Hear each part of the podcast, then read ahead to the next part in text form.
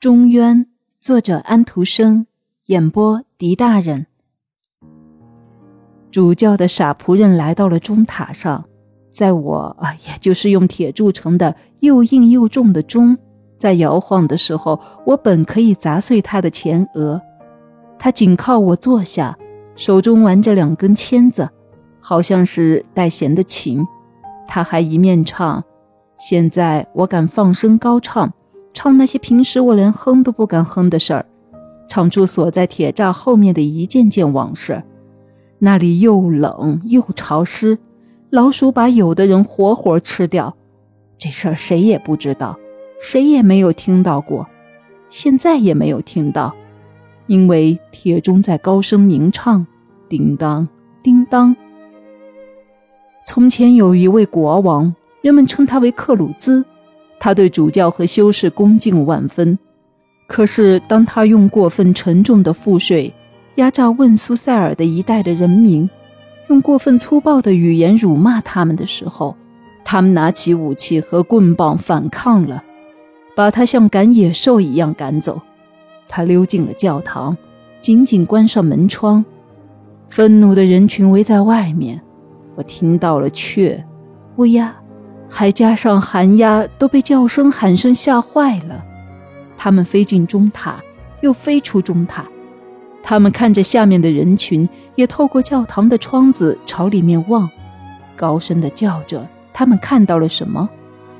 克鲁兹国王跪在祭坛前祷告，他的两位兄弟埃里克和班尼迪克特持着出鞘的剑在保卫着他，但是国王的仆人。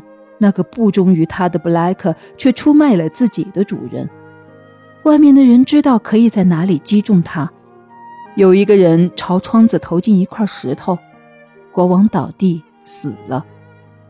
叫喊声从那一群疯狂的人和鸟群中响了起来。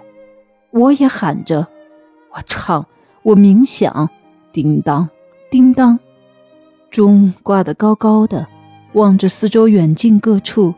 鸟儿都来串门，他们听得懂鸟语。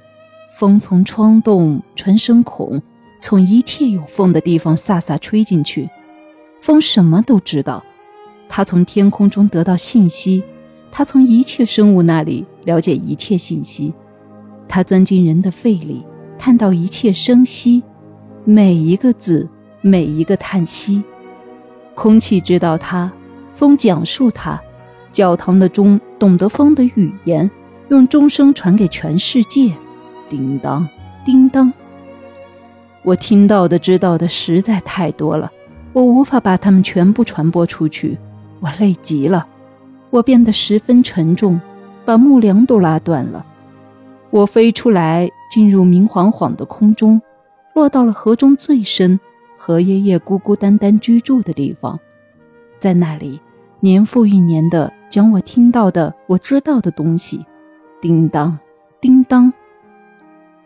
奥登斯河中渊那里传来的声音就是这样，外祖母说道。可是我们的校长说，没有什么钟可以在河底下冥想，他做不到。那儿没有什么河爷爷，因为不存在河爷爷。所有的钟都在响亮的鸣唱。于是他便说：“在想的不是钟，本来是空气在冥想。空气是一种能传声的物体。”外祖母也说：“钟这么说过。”在这一点上，他们取得了一致的意见，这肯定是无疑的。小心点儿，小心点儿，好好小心你自己。他们俩都这么说。